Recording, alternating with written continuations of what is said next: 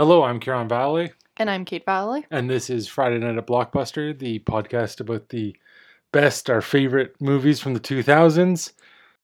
Before we get into this week's movie, last week's episode about the whole Before series was kind of dreamt up, or, or we decided to pull the trigger on that one finally because I had seen Past Lives, which was, you know, a very romantic movie. And we were sort of like, okay, let's, you know, let's finally dive into these ones. Before we radically shift Yeah. away from that whole genre of movies, I was thinking it might be time for another Kate pre 1990s movie challenge. Oh boy. Okay. Um, so, are you interested? Bef- sure. before I tell you what the challenge is going to be, I feel like it's gonna be some foreign film one or something. it's not really a foreign Oh, film. okay. It's kind of a foreign film. It's in English. okay. So, the movie I would like you to watch before the next episode. You're Okay. only watching one ep- or one movie this week, so you Yeah. should have time. It's not that long. I think it's only about an hour and 40 minutes. Okay. Let me look that up actually. It might be longer than an hour 40. No, it's an hour 42. It's an hour Oh, 42. okay. So that's Okay. not bad at all. That's doable. That's achievable for sure. The movie I would like you to watch is 1942's Casablanca. Oh, okay. yeah, I'm surprised I've never seen it. Like I feel like it's one that I'm not. You, you've stated repeatedly that you don't like movies and don't watch movies that came up before 1990. Yeah, but I think it's just one of those ones so many shows that I watch and so many other movies that I do love have all referenced it that yeah, it's probably time I rectify that. So It will blow your mind. Once you start to watch this movie, it will blow your mind the number of references that things are making this that you don't know oh, okay. are references yet because you've never seen the movie. yeah. You know the obvious ones, but there are so many more. Okay. So many more. So yeah, what do you, what do you know about Casablanca besides you know the few references like here's looking at you kid and stuff like that? Not really much, I think. You don't know anything at all? No, it's a place, right? Cas- Yeah, yeah. Casablanca is a place. Yeah, Um, in Morocco. yeah, and I'm guessing based off of the poster and things like that, like it's a love story or a romantic story in some way. In some way. Maybe Yep. uh, is what I'm gonna guess. But other than that, like I really don't know. It's anything. about it's about as romantic a movie as you can get that also involves the Nazis. Oh, okay. So Yeah. our Nazi friends are Yeah. so our It- Nazis are coming back again. it stars Humphrey Bogart as Yeah. a sort of American expatriate living in Morocco, living in Casablanca. yeah, I recognize his name. I don't know if I would have seen him in it. You don't know if you've ever seen Humphrey Bogart? I don't think so. He is maybe like the coolest of cool. Okay. Um, he is just like he's an all timer. He's an all timer. I've spent the last sort of maybe two three years, like pandemic, the pandemic years, really diving into a lot of his movies because he was he was somebody that I think I'd seen like the highlights from, but now I'm deep. I'm diving into sort of the deeper cuts of his movies, and you're just sort of like, God damn, this guy every time out, every time out is just awesome Just awesome. Okay. just awesome. So it stars him. It then stars Ingrid Bergman, who, for my money, may be the most beautiful woman ever on screen. I would at some point, if we do a mailbag episode down the line, I want somebody to ask you who is the most beautiful because I feel like every couple episodes you come out with she's the most beautiful person I on know. screen. I listen. I can appreciate beauty when I Yeah, see it no, in, so in I- all I just- forms. I just want to know who's like your top five. So somebody In- ask Kieran Ingrid- at some point. Ingrid Bergman's gonna be up there. Yeah. she is incredible. Like, hey, like she's really, really great actor. Um, and she, like a lot of her best movies have like now become some of my favorite movies just purely because they're fantastic. But she is like next level, Okay. next level beauty. So yeah, Casablanca. It's on Crave, so it's easy Oh, to find. Easy to found. Love easy, that. yeah, easy to find. So before next week, Yep. That's doable. I That's do doable. It. Yeah. I may watch it with like not watch it with you, but I'll I'll probably watch it this week. It Do might, a rewatch. it might be time for a rewatch. Okay. So I remember watching it the first time a few years ago and being like, it's all true. Everything I've heard about this movie is true. Is great. So Okay. like, yeah, I, I think I would enjoy revisiting that again. Is it kind of because I know we're coming into summer movies coming out that are maybe a little bit not tougher, but like is this kind of like a lighthearted movie or like not so lighthearted? Um. Well, it's not. I wouldn't say it's not. It's not that lighthearted. It's definitely. It's got that thing like the 1940s. Like you're still in um like the the censorship codes and things like that. So like they couldn't really do or say certain things, Okay. but there's like heavy implication of stuff. And like we'll we'll get into it a little bit more. Like the way that they After made I watch it. Okay. yeah, the way that they made Casablanca is also like a fascinating story in and of itself.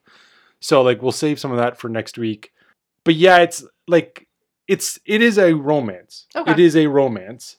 However, I think it's more of a romance in the way that I like romantic movies where it's sort of like it's not all roses and fairy tales and animals falling on your fingers and things like you know what I mean like Okay. birds descending and things like that. It's it's not like that okay. but it is still a romance. Okay. It's definitely a romance. Okay. So, but there is also Nazis. Yeah.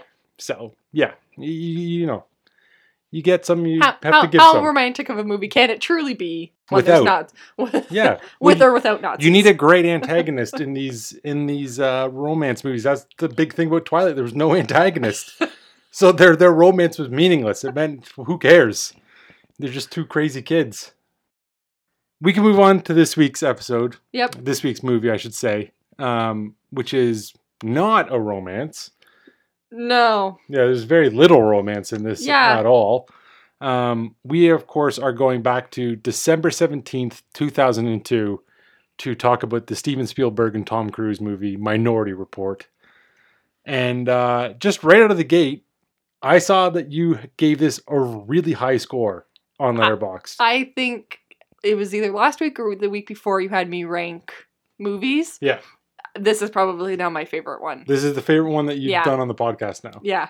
Okay, so what what about Minority Report did you respond to so much? Because this was the first time you'd ever seen it, right? Yeah, first time I'd ever seen it. Don't really know. I think I might have heard about it before, but didn't know anything about the story. So this was truly a blind watch. Some of the other ones we've done, I've at least heard talk about them or know maybe something, maybe an aspect of it. This was truly didn't know anything. Um, I just really enjoyed the story. I loved that it was set in the future, but it wasn't like a kitschy future or something like it it seemed more of a realistic future to me in I don't think it's going to happen in 20 years with the cars coming down the sides of buildings and things like that. But like maybe in 100 years that might be possible. I enjoyed that they chose one aspect to really make very futuristic, which was like tech. They didn't have people dressed differently. They didn't have us like the humans morph into other things or like have us be able to, you know, fly or have gills or something stupid like that. It was really just the tech that they brought more futuristic. And then just the whole concept of the whole pre crime aspect of it all, where they were able, the three precogs, I think is Yeah. what they Yeah. were referred as. Yeah. These three beings were able to predict if somebody was going to commit a certain type of crime. Not all crimes they could predict, I think. Just just murder, I Just think. murder Yeah. was the one. But the whole idea then that it was you could predict it and they could stop it. But then the whole Moral, I- moral question. the moral question, I Yeah. guess, this is one of my points I was going to ask you. is is it still a crime if it was never committed? yeah. Like I Yeah. just yeah, I it was a tough go that night when we tried to watch it cuz it wasn't working at first and I was trying to watch it off of something and I really enjoy sometimes watching movies with subtitles even if it's an English movie. I find that I can catch things a little bit easier. And I nearly didn't watch it that night because the thing wasn't streaming properly. I wasn't getting subtitles and all of that. And I was like, no, like, and the movie's two and a half It's- hours it's- long. It is long. It is long. Yeah. And stuff, It and doesn't like- feel that long. No. But it is definitely long. Yeah. And so I was like, if I don't start it in the next kind of 15 minutes, I'll be up until after midnight. And like, that's not realistic anymore with me and stuff. And so, but we got it working. And then I was just like, oh no, I'm glad I watched this. just a quick digression, just because of something you said there, which I have totally always I forget that you do this until I come over and watch something with all of you guys. The But- subtitles? But yeah, you do watch a lot of things with subtitles. And this brings up again that like we definitely need to do a foreign language Yeah. you'd be fine. You watch everything with subtitles already.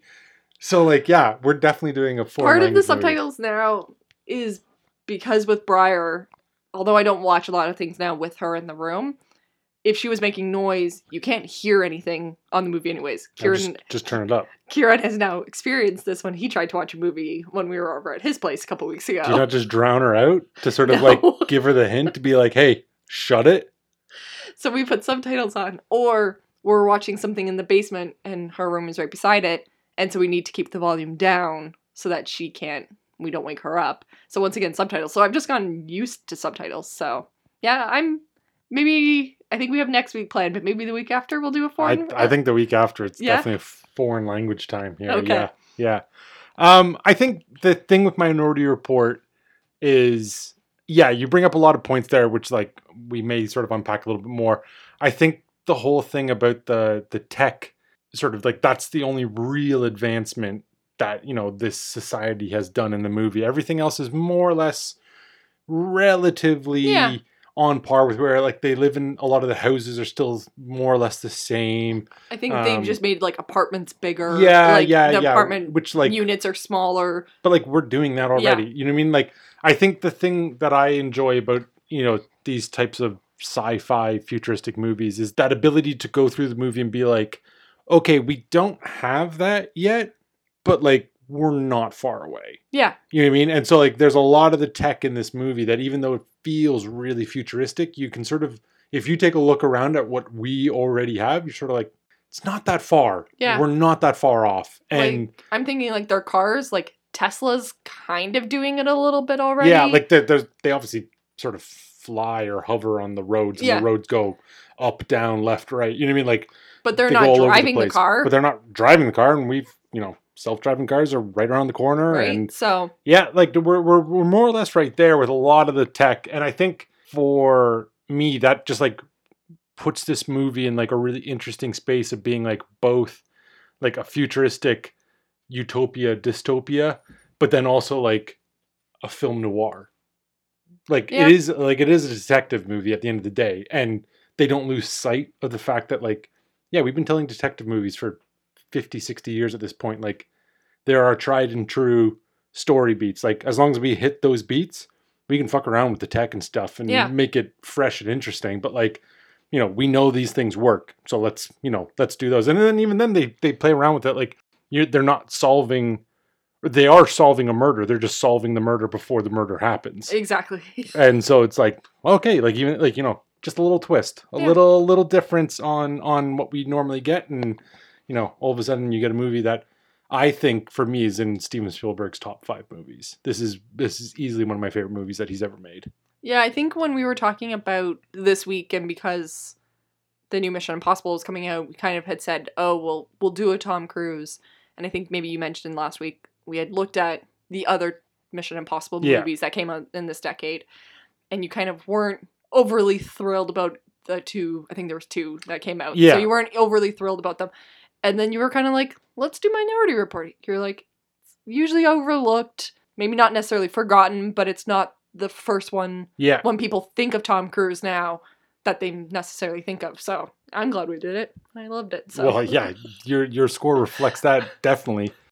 Do you want to talk about Cruise or do you want to talk about Spielberg first? you pick. Okay, well, let's sideline Cruise for a, a, A brief, brief, brief second here. With Steven Spielberg, I don't know if we've ever sort of had this conversation, but like, what does he mean to you, if anything at all? Because I would say before joining me on this podcast, Yes. I don't want to miscategorize you, but I would say that you were not a very like movie person. You would watch movies, but they weren't sort of like you weren't diving into the history of them. You weren't sort of unpacking them in the way that you already are now. I would agree with that. So like for somebody of Spielberg's reputation and you know iconic status in movie making over the last 60 years at this point, like what does he mean to you in terms of a like do you love his movies? Have you watched a lot? is he sort of just a name? Is he somebody that you say, okay, it's probably going to be good, but like ultimately it depends on what the story is going to be or who the actors he's got in the movies. Like, d- does he move the needle for you at all, or is it like purely dependent on whatever the story is in terms of like getting excited or you know wanting to see something? Um, so lots of questions there. Um, he probably was just a name to me. I don't know, even before this, if I would have gotten excited about his upcoming movie. Up until this point, probably couldn't tell you a lot of. The, I wouldn't remember a lot of the movies that he had done. Right. I would say I'm still not necessarily great at that. You have that brain or that mind where, like, if we tell you an actor, you could be like, well, they were in this and this and this and this. I don't have that. I don't have that kind of memory bit. So I That's pulled. that's what not having children does. Yeah. Like I have time to look at this stuff and just retain, take it all in. yeah. So I'm not in charge of feeding schedules and bathing schedules and napping schedules, except for myself. But even then, I sometimes forget. forget and fail miserably at those. Um. So yeah, like looking back, I've pulled up his Letterboxd now.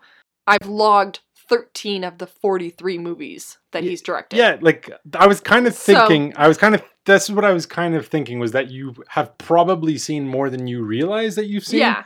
But that's why I was curious as to like, were you watching these movies because you were saying to yourself, oh, it's a Steven Spielberg movie, I want to watch it? Or were you watching these movies because you were just like, oh, it's a movie about a guy in a stuck in an airport terminal? Like, I'll watch that. And it just happens to be a Spielberg I would say it's probably more it happens to be Okay. Spielberg because Okay. looking at the ones pre, I would say most of them now I've watched because of the podcast.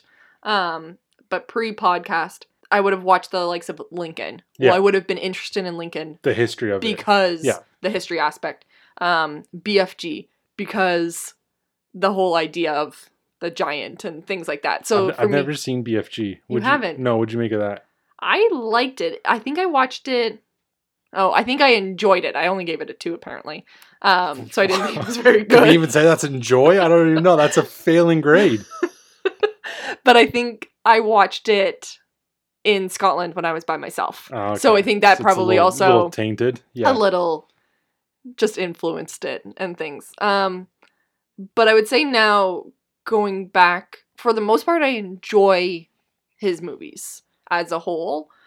I don't necessarily think I pick up on. I think you've talked about it before. His love of movies influences his movies. Does Well, that make sense? Yeah, but like again, I don't want to keep harping on about this pre 1990s thing, but like Steven Spielberg came up watching movies in the 40s, 50s, Yeah. 60s. Like that's what he's pulling references from. So like you just don't So you I don't know don't those movies. I- So I don't. Yeah. So I can't appreciate yeah. those aspects, but I do enjoy the movies that he has made that I've seen. So He is kind of a like he, I don't want to say even kind of like he is a master storyteller. Like he knows exactly how to plot out these movies so that they are like both I think they tend to lean toward sort of like popcorn entertainment. Like you know, he did all the Jurassic Parks.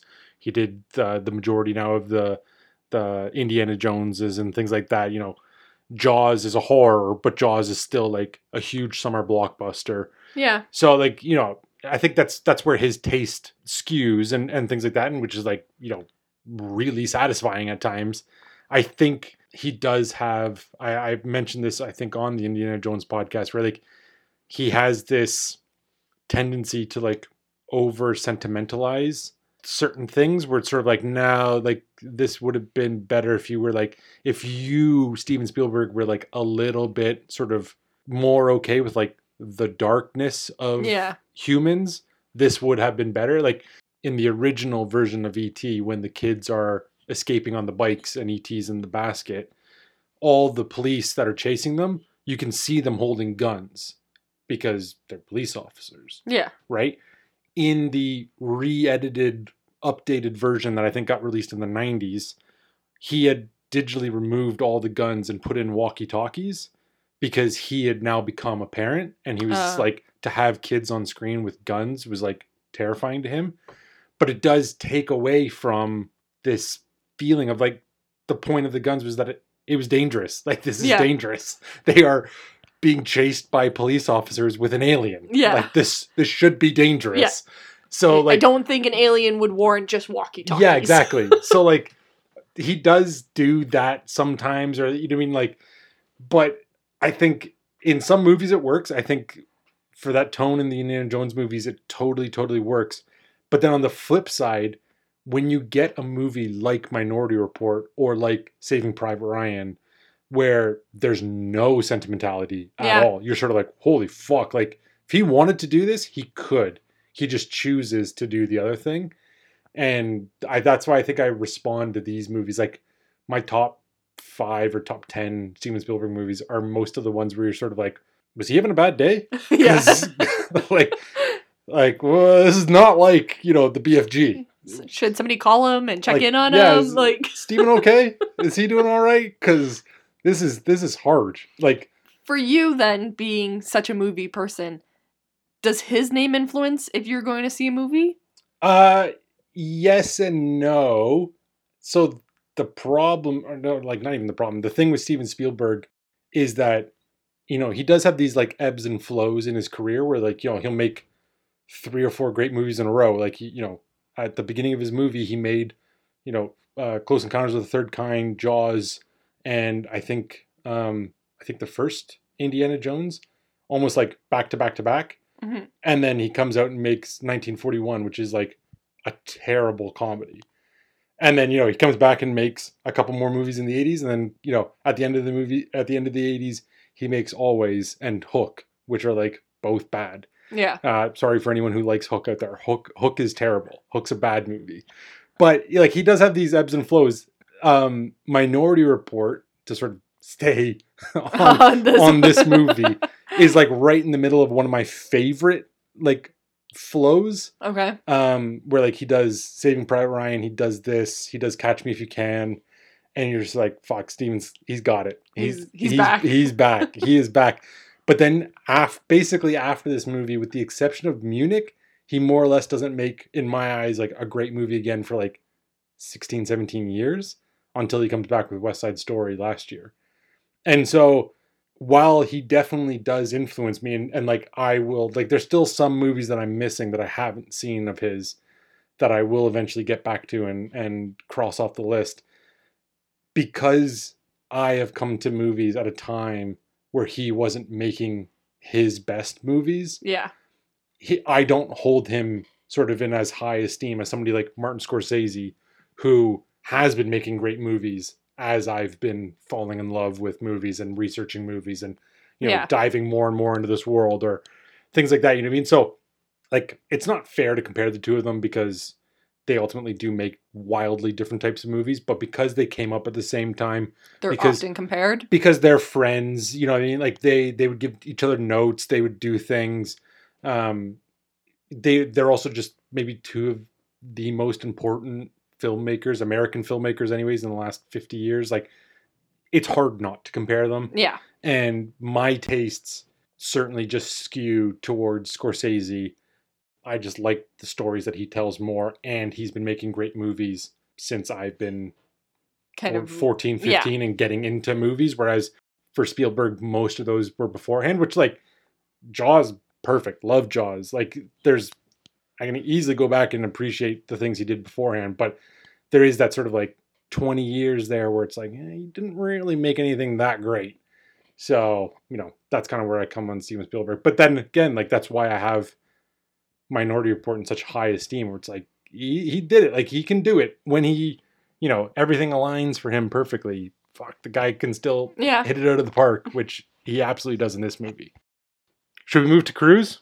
Let's move to Cruise. okay. The man of the hour, your favorite. i just i don't know what it is. I just love his movies. This for him similar to to spielberg who's like in the middle of a really great run of movies this for Cruise is in the middle of his like auteur era where like he only made movies with the best directors Okay. and so like there's there's a run of movies from basically 1996 to 2005 where he only makes movies he makes two movies with cameron crowe he makes two movies with spielberg he makes a movie with paul thomas anderson um, he makes He makes Collateral with Michael Mann, which we've Yep. already talked about. He then makes, uh, or not then makes, but he also makes Eyes Wide Shut with Stanley Kubrick, which like takes like two years and like more or less is like the reason why his marriage dissolved and everything Okay. like that. Like it's not a good time for him, but it's a really great movie. It's a good movie. But like even the one like he makes Mission Impossible 2, which was one of the Mission Impossibles we could have talked about, except it's my least favorite and I think it's the worst one. But even that was with John Woo, who's like this highly revered Hong Kong action director. And you're sort of like, that's a great idea. Like Yeah. giving the guy that guy the reins to the Mission Impossible franchise is a great idea. The movie just didn't work. But yeah, he's right in the middle of that run and like his characters are all over the place. They're all interesting. They all challenge him in some way. And then after 2005, he more or less just like is like, nah, I'm gonna be the action guy. Yeah. Mission Impossible, man. Mission Impossible, Top Gun, like a few other action movies sprinkled in here and there. yeah. Um, he just wants to like drive fast cars, drive fast motorcycles, fly, planes Yeah. and it's sort of like okay cool like i will love to watch you do all of that as well but like this run is like this is interesting. This is interesting stuff from cruise. Yeah, I I think I enjoyed that yes, this was an action movie, but for me it was more sci-fi. Like we often kind of say it was more this than that. yeah It's definitely more sci-fi than action Yeah, for me. yeah. So like the little bits of action that he got to do, I then got to just enjoy. yeah If it was all action, I find sometimes him in all action, you get tired, you get not necessarily bored, but like, okay, what else is there? Like, what else can you do? So the little bit of action that he did in this was awesome for me. well and it just like goes a long way then Yeah. as well right like it's not going from one action set piece to the next action set piece. It's very much like there's a long stretch of him doing actual detective work to try and figure out what the hell is going on. Yeah. and then he runs into the police and he has to you know kick their ass Yeah. for five ten minutes. And then we go back to he's a detective. Like this is what he's going to do. Like yes he's a police officer i suppose but like he's a police officer in a world and in a department where he doesn't really get to beat people up i don't think No. like he just more or less swoops in and arrests them before they murder somebody but like he's certainly not a police officer in the way we imagine or we see yeah, not like the beat cop yeah kind of. yeah so like it's not an action movie there's Yeah. just little bits of action in it and and even then like some of those scenes are are great in terms of again showing you that little bit of like in an advanced society slightly advanced society like they're gonna have a gun that just like shoots an air blast Yeah. you know what i mean like it's not gonna be bullets all the time and you're just like it's just cool it's a cool idea and then visually it's, just something else. it's just something else. Yeah, it just looks cool on film to see, you know, these like air blasts Yeah. pushing people across the And rooms and stuff. like nightsticks a lot, I think, as Yeah. well, right? Yeah, So that had like electricity or something else that made the one guy get sick. But I think for so like I'm- sure people at this point are like tired of hearing me talk about Tom Cruise, but like, is he similar to Spielberg in terms of like he's kind of just a name to you, or is he an actor that you actively enjoy being like, there's a new Tom Cruise movie out? Cool. I like Tom Cruise, the persona. I like the movies that he makes. I want to watch that. he's probably more of a name for me, but it's kind of funny. The new Mission Impossible, because it's the one that's coming out, right? I'm interested to see it because I know it will be a fun movie. Right. Like you can go, you'll have two hours or however long it is. I think this one's pushing three. is it? Yeah. Oh boy. I Um, can't wait. but like I know I'm pretty sure like you'll everybody will come out of there being like maybe it wasn't the greatest movie. Maybe it didn't challenge your mind. Maybe you don't re-examine life. But did you enjoy that 3 hours? Probably. So like I think now he just makes like enjoyable movies. He's always like a pretty classic case of like, is this guy a good actor or just like a good movie star? Yeah. And I think he's both. I've seen it. Like Yeah. again, we're going pre 1990s, but like he had a he had a run or he had an era there where it was very clear like he wanted to win an Oscar. And so he was taking on really challenging roles and like really interesting characters where he's still Tom Cruise. You still can't get away from how he looks, but he was trying to disappear in characters. And like I love all of those movies. um, he then, you know, gets in an era like this where he's like, I just want to work with the best filmmakers. And, you know, most of those movies that I rattled off there are like not action movies, and he's not the cool guy in them. He's kind of a loser in a lot of those movies because that was like against type for him. So like he he was genuinely trying to challenge himself and do something different. And then I think he just like got it out of his system and then was just like, no, you know what? I'm the most awesome thrill seeking person in the world. That's what I'm gonna I just that's what I enjoy doing. So I'm gonna spend the rest of my life making sure that all my movies are geared towards that. And it's like, okay, cool. Yeah. You know, I'm certainly not gonna do anything that he ever does in the movie. So like You I'll get to live I'll come- vicariously through him. I'll come watch you do it because I'm not gonna go do Yeah. it. Do you yeah. think though, like, because he never won an Oscar? No. Right? Should he have in Yeah. some of those ones? Yeah. Yeah. Yeah, he definitely should have won at least one, if not two. Oh wow. Okay. Yeah, I think uh, 1999 he is nominated. 1999, 1998. I, don't know. He's nominated for his role in Magnolia. He's fucking phenomenal in Magnolia. Like he is incredible. It's like an ensemble. There's like 14 characters, but he's the standout character. And then he made this movie. I think it came out in '89. Um, called Born on the Fourth of July. It was like a Vietnam movie, and I think it just came at the end of like a run of Vietnam movies where I think everyone was sort of like, we're a little tired of this. Like, Yeah. we get it. Vietnam was fucking horrible. Um, like he got nominated. I think he got nominated for that role. Um, and like the movie did quite well, and it's an Oliver Stone movie who had just made Platoon and won everything for Platoon. But like he is incredible in that movie. I, me- I remember watching that during the pandemic when I was doing an Oliver Stone run, and just being like, "Holy shit!" Like this guy is phenomenal. And then like controversially, I think you you know about the movie Rain Man Yeah. with Dustin Hoffman. Yeah. So Dustin Hoffman won for that role.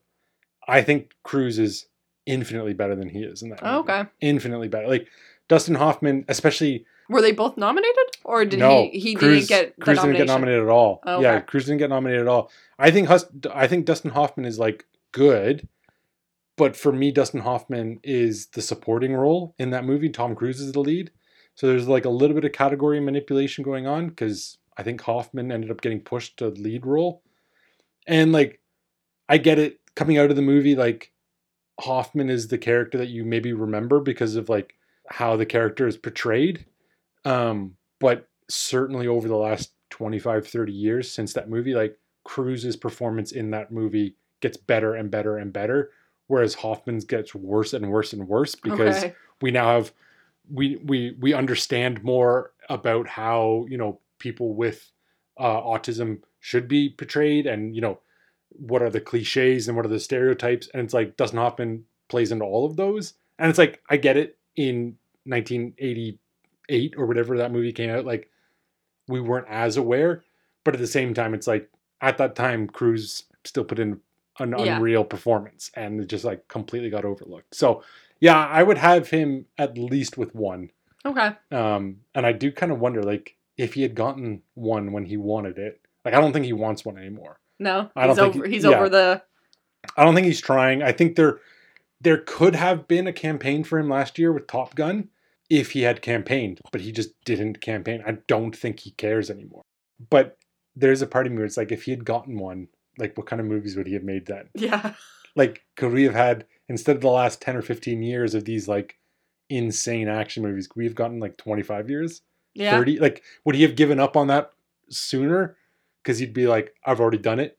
I've got the top prize, i've got kind of. yeah i've got what i wanted. I'm just now going to go off and do you know what makes me happy. It's like eh, i think we could have been insane Do you think he might get though? Because like we've talked before about people getting Oscars, kind of past the prime or when they should have got it as more of like, you missed it ten years ago. We're gonna give it to you now. like a lifetime achievement award Yeah. more or less so it's interesting you bring that up because this past week tom cruise reached the same age that paul newman was Okay. when paul newman and, To- and cruise were in this movie together called the color of money and essentially what it is or what that movie is is paul newman is returning to play a character that he had played I think like 25 years earlier in The Hustler. He played it's a pool shark Okay. uh, called Fast Eddie, and he comes back as like a 25 year sequel to play that character again, where he coaches Tom Cruise's character, who's like the new upcoming Flash Okay. player, Yeah. right? And the whole thing was that it's like it's so clear when you watch the movie that it is a a passing of the baton where it's like Paul Newman, major movie star, Tom Cruise, like lightning, you know, rising up, Yeah. coming through. You know, he just done he just done the first Top Gun. You know, he was on his way to being the biggest movie star we've ever seen, and this movie comes right in the middle of that, where it's like it's very clearly Newman being like, "Here you go, kid. Like, You're next. take it and run." Yeah. I don't think Tom Cruise will ever do a movie like that where he is the Newman character and and he says to another actor like here you go you're the new movie star cuz I think he still thinks He's the movie star. he's the movie star which like he is. Yeah. He just did Top Gun which made over a billion dollars. So there's a little bit in Top Gun where it's like, you know, it, it is Cruise like teaching these younger guys and he's in like the older gentleman, the older phase of of his Yeah. career and his life. But at the end of the day, he still flies the I was mission. say yeah, he was a teacher, but then he gets out of goes out and flies the plane. Yeah, like he still Shows them yeah, up. yeah, like he's yeah, he gets the scene where he's like, you know, this impossible mission that you guys all have been struggling with. I'm gonna do it in less time. yeah. So like he still does that. It's so yeah, I don't I don't know if he's ever gonna do the Paul Newman role of like, here you go, you know, I'm gonna I'm gonna step aside and let the next generation come up. But like who knows? In in 10, 15 years when he's 70 something, I was about to ask how old is he? yeah, he's like 60. Oh God. Yeah. Okay. Like he's not young. He's not a young man. But yes, I don't know. maybe I, when he's eighty. I don't know. I don't know what what he'll eventually do or or whatnot. Like he's he's an interesting cat, that's for sure. The person I think who really stands out in this movie, I was waiting for this because I read your review. Yeah. And he's your favorite in the movie, so really fucking crushes it, is Colin Farrell. he now is one. If I see his name on a poster, You're going? I'm going. Okay, so He's he's, one- in, he's, he's- in that yeah. role now. Okay. Because I, in all of the movies I've seen of him, I always enjoy his role. Right. So he is one that I, yeah, will check out. I, I I could show you some really weird ones because he is he's an interesting character because he's so clearly like we talk about this thing of like leading men or leading women and then like character actors. Yeah. And the character actors are always like supporting roles or like background roles, but they're always like doing something interesting where you sort of like take note and you're always like, oh yeah, like that guy, that guy, that guy.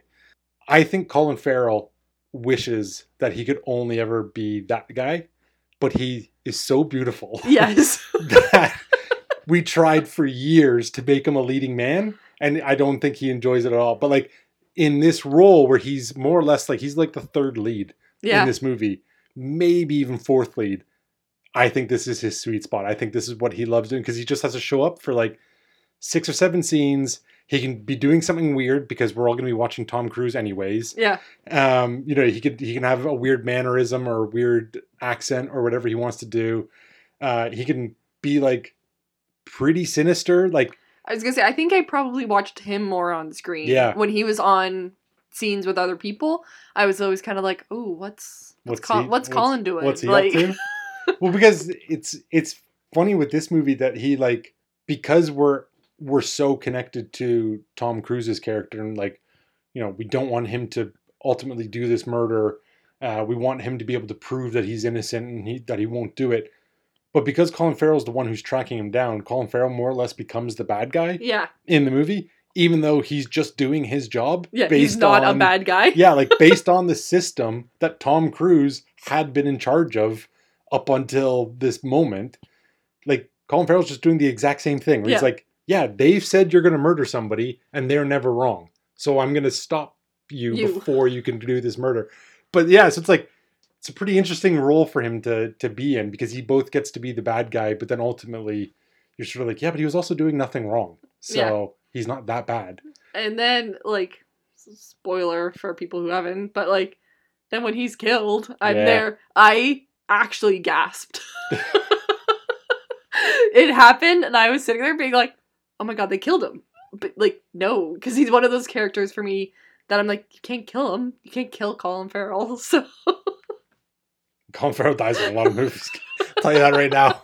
The more you watch, the more he dies. So I just I, I just really love that like this was so early in his career and he he gets scenes with Tom Cruise, he gets scenes with Max von Sydow, who like you probably don't know because again Nope. pre nineteen nineties.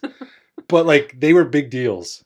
And this is one of his first roles, and he like steals the scene from them yeah, scene after scene, like you were saying, he's the one that you're sort of being like, okay, but what's Colin up to? yeah. Let's see what he's do-. and like Uh, he oh, I'm supposed to eye. be watching him, but Yeah. like, He draws the eye. oh, Colin's over there. exactly, Like, exactly. And I think it's a great way to sort of announce yourself on a major stage. I think he'd done a couple roles before this, and he'd, he'd certainly he'd been in like Irish TV before, sort of Yeah. coming over to America and whatnot.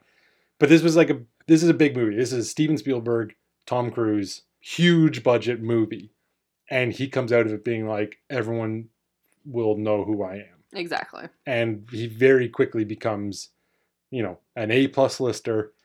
And you know we sort of lose him for a, few years, and, and he but he's coming back. well, He's, like yeah, like, he he has he's on record as saying like he doesn't remember making certain movies oh god. in this time period because he wasn't sort of fully there.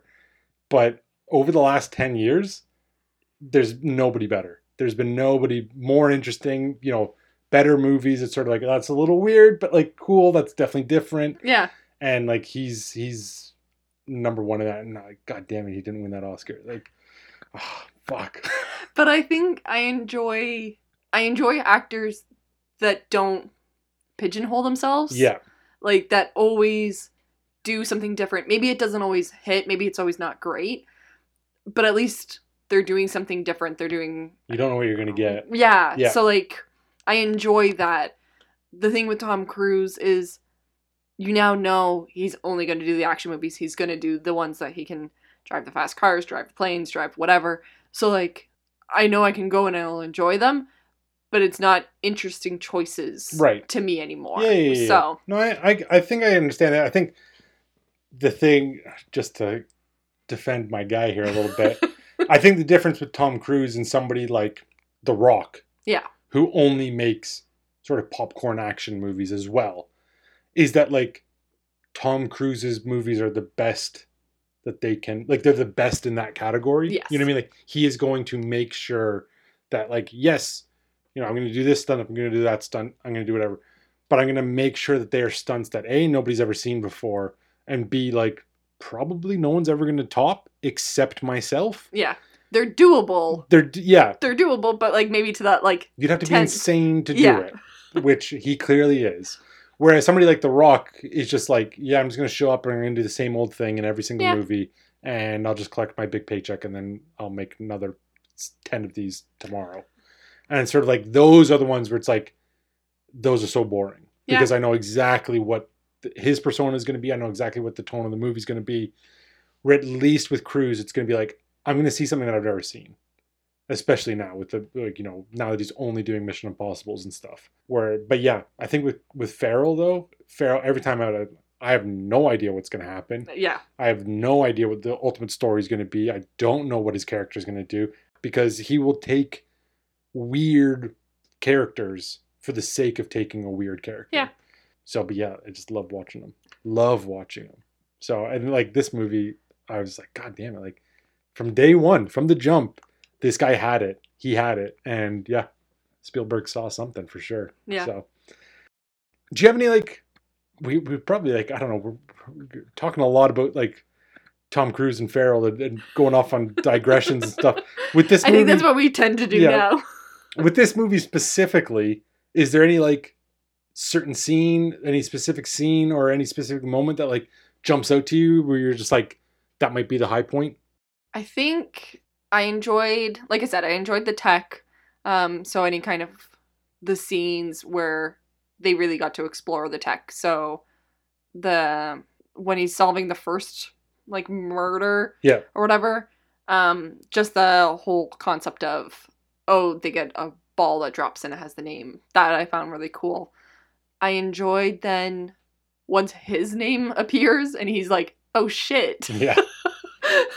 and he like kind of scoots everybody out of the room and turns off the two people that were on the TV screen. I don't know exactly what they're They're they're there to sort of be like witnesses to be Oh, like, okay. yes, we saw we see that you've got the ball. That you know we see the names. Oh, they're okay. they're just there's like corroborating. wit- just like extra set of eyes yeah, almost Yeah, and stuff. I think they're also like because there's something with the storyline of like pre-crime is being used like at this I think local municipal level, but not federally. It's not Yeah. nationwide yet. I think they're there to sort of be like, we give you permission to do it here now in this city because it's still on like a bit of a trial run Yeah. and then like ultimately because they they want to take it nationwide those two people then would be like witnesses expert witnesses to be like yes we've seen every case and every single time it Yeah. works you know what i mean Yeah. The whole idea that they they capture the people who have done the evil deed or done the murder or whatever. And then Or they will almo- do, will will do, do the murder, yeah. I guess. Um and then freeze them in they put them in some kind of state and in like tubes or whatever. yeah that that like again that's like it's like interesting visually Yeah. you're sort of like how does this actually work i don't know i think they they put that like halo device on them Yeah. uh, which is like their form of like handcuffs. You know what I mean? Yeah. And I think what it does is it like puts you in like a comatose state.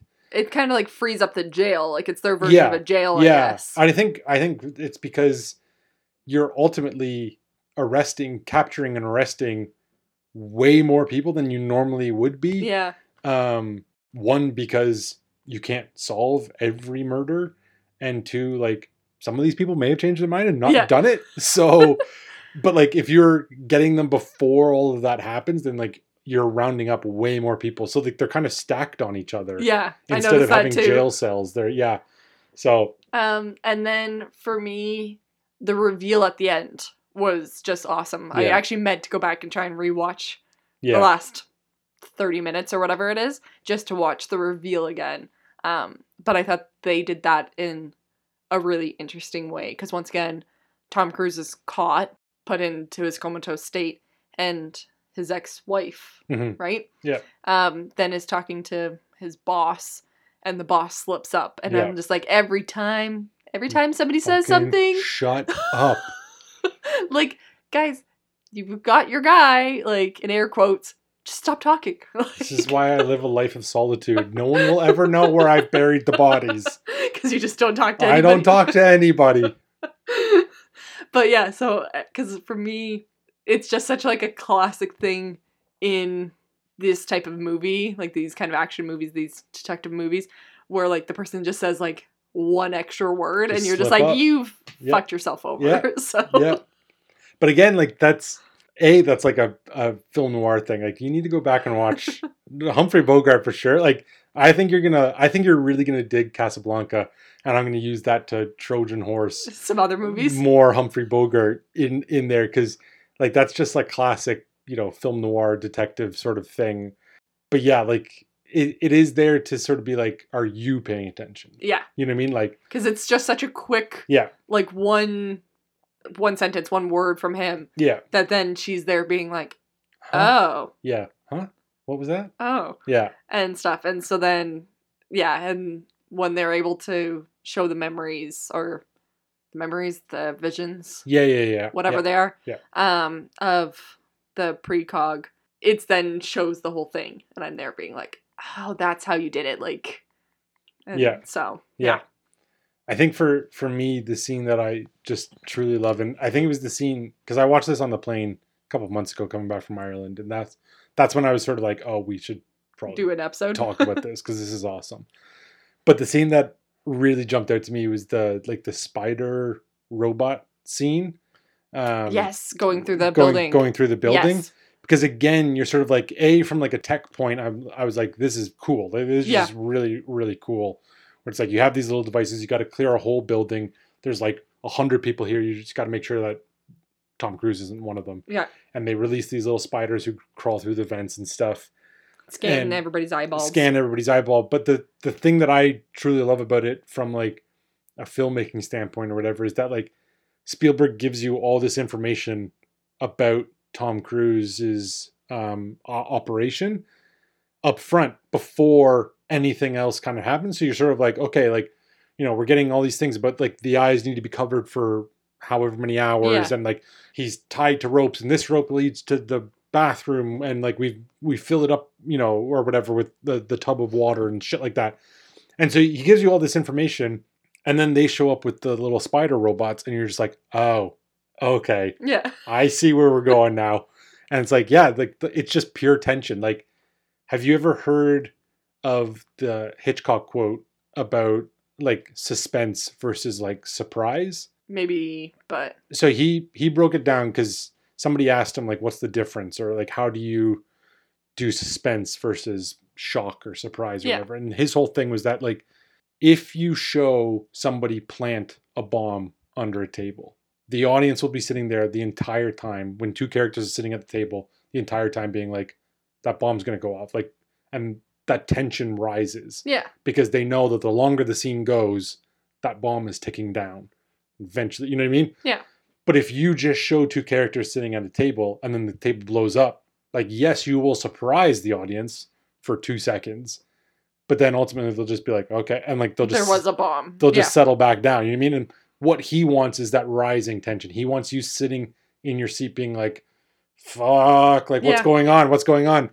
And for me, that's what this scene is, where it's like, I'm gonna give you tons of information and then I'm gonna show you exactly how and why I'm I, I gave it to you all. And so like as you watch the little spiders crawl through the vents, you in your in your head as you're watching this is like, fuck the the timer hasn't gone off, so his you know, he can't expose his eyes, so Yeah. they can't scan it you know he's you know they they they judge you or they they figure you where you are based on the heat of your body it's like how is he going to get away with that you know yeah. he's blind how is he going to even get around this apartment How can he get out of the unit? How yeah like all these questions and then he's just like i'm going to answer them i'm going to don't worry Yeah. i'm going to walk you through them all and then when you think he's escaped the situation then he's like no there's going to be like one little bubble that comes up yeah. and they're they're gonna come back for him, and you're just like, God damn it! Like, as a scene of like tension and suspense, you're just like, fuck, that is great. Kind of thinking about that now. Him then saying to the doctor or whoever, he used doctoring very loosely because Yes. I don't think he Yeah. was really, Yeah. but the guy who did the surgery and Tom Cruise is there being like, "Oh, can I get my eyes back? Like I got them from my mom or Yeah. whatever." And I was like, "Oh, that's a, such a nice moment." And then later when he uses his own eyes To to, get like back get, in the I was just like. "Oh, that's like Yeah, that's why you wanted them back and stuff." I was like, "Oh, that's that's smart. That that little thing is clever."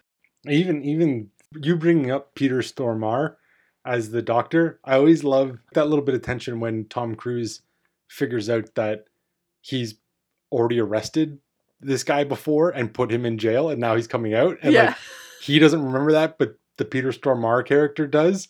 And you're just like, oh, this guy's gonna fuck him up. Like, yeah.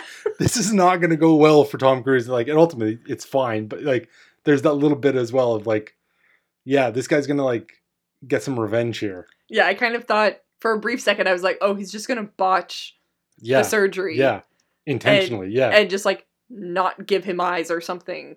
Um, because I will say that did freak me out when Tom Cruise is running earlier in the movie and stops by the drug dealer who gives him the calm yeah, inhaler or whatever it was. And he like comes out of the shadows and he has no eyes. I was Yeah. like, oh god. yeah. be, if you want to be truly invisible in, Exactly. in this world where it's like all scanning of the eye, like again, like another sort of interesting case of like in this movie they do that to then like give you specific advertisements Yeah. and marketing to be like, hey, Kate, like, have you looked at this thing before? And it's because they're scanning your eyes Yeah. all the time. Oh, it's it's like been four weeks since you bought this. Like, we don't live that far away from that. no. Like we already have a version of reality where that happens all the time. So yeah, again, like I'm not I'm not necessarily trying to make the case that this movie's predictive, but it was just sort of like these little things make it feel more real. And therefore when something like pre-crime where it's like, yeah, we can see into the future before a murder happens, it's sort of like by that stage you're already halfway there. Like Yeah. you know what I mean? Like you're not asking me to make this huge leap to that because you've already shown me, yeah, these a lot of this stuff, you know, we're right there. So just do this little leap Yeah. here at the end to to, to fully buy into this movie. Is there anything else you want to say about Minority Report? and any other things that jumped out to you? So, my one question for you, and maybe I missed them explaining it. His life got turned upside down when his kid was taken from the pool. Yeah. Do you think the kid is alive or dead? No, he's dead. He's dead? Yeah. Did we miss did I miss the reveal that he is dead? Well, like the kid's Or- been missing for like six years, Okay. so I, I think the kid's dead. Okay. Yeah, I just think I don't think they ever explicitly say, Say it. that the kid is or isn't alive or dead, but like I think just based on Okay. the very little I know about kidnapping, I don't think six years is 'Cause- is looking good for Because I for a think brief Sean. For a brief second when he ends up at his ex-wife's house and somebody opens the door and there's kids toys, I was like, "Oh, did the mo- wife take the kid and like has been hiding him?" Oh no, it's you So- just like left them all. Like, Yeah. yeah, that's just like neither of them have been able to like move on, but he has fallen into like drugs Yeah. as a way of dealing. dealing with it where like that's why they aren't together anymore Yeah. because like at the end of the movie there i think they're back together They're back together and she's pregnant. and she's pregnant yeah exactly so yeah i think it was uh, like neither of them were handling this very well but he was handling it a lot worse than Yeah. she was so this is probably your favorite movie that you've done Yeah. so far Yeah. interesting interesting i don't think i would have Pegged. yeah this? i wouldn't have expected this sort of like strange spielberg sci-fi detective story to be your number one pick but i guess i wouldn't have necessarily expected memento to be either and that's what it was before Yeah. I enjoy sci-fi ones. If they're not too out there, too kind of crazy, um, I do enjoy sci-fi because it's like you've kind of keep saying the idea that we're not that far away from some of these things that then has me interested in being like, well, how many years until you know we have cars flying down the side of a building? That's why i think you should, you should go watch black mirror to go back to that Yeah. conversation from a few weeks ago yeah i think you'd dig black mirror black Mirror is scarier than this because black mirror is like a lot more cynical about like yeah technologies uh, will destroy our lives Yeah. Um, whereas this movie's like a little bit maybe more loosey goosey about that. But yeah, I think I think you dig Black Okay. Mirror. To tease next week though, definitely not a sci-fi movie. No. I think this is next week the first double dip on a on a director that we've done. I think it is. Yes, it is. Yeah. I think it is. Have you seen the Oh movie? no! Technically, wouldn't it be Spielberg? Indiana Jones in this? Oh, I can't believe cannot believe I think we only did that like 2 weeks ago. I remember things. quite literally how little I think of the fourth Indiana Jones movie that I did not even retain that it was a blocked Spielberg out, movie. blocked out that we. Yeah. Go- Like, yeah, in my head, I think because he didn't do this most recent one, in my head, he just like hasn't been involved. But yeah, yeah, okay. So Spielberg, this is the first double dip. This is the first one. So next week is a second Double dip. Double dip. But yeah, uh, next week, yeah, we're going back. You know, there's a couple big movies coming out on on that Friday, Yeah. and uh, spoiler alert, it's not going to be a Greta Gerwig movie. No. So that's a there's your tease about whose movies we're going to be talking about next week. So until then, we'll see everybody next Wednesday. See you then.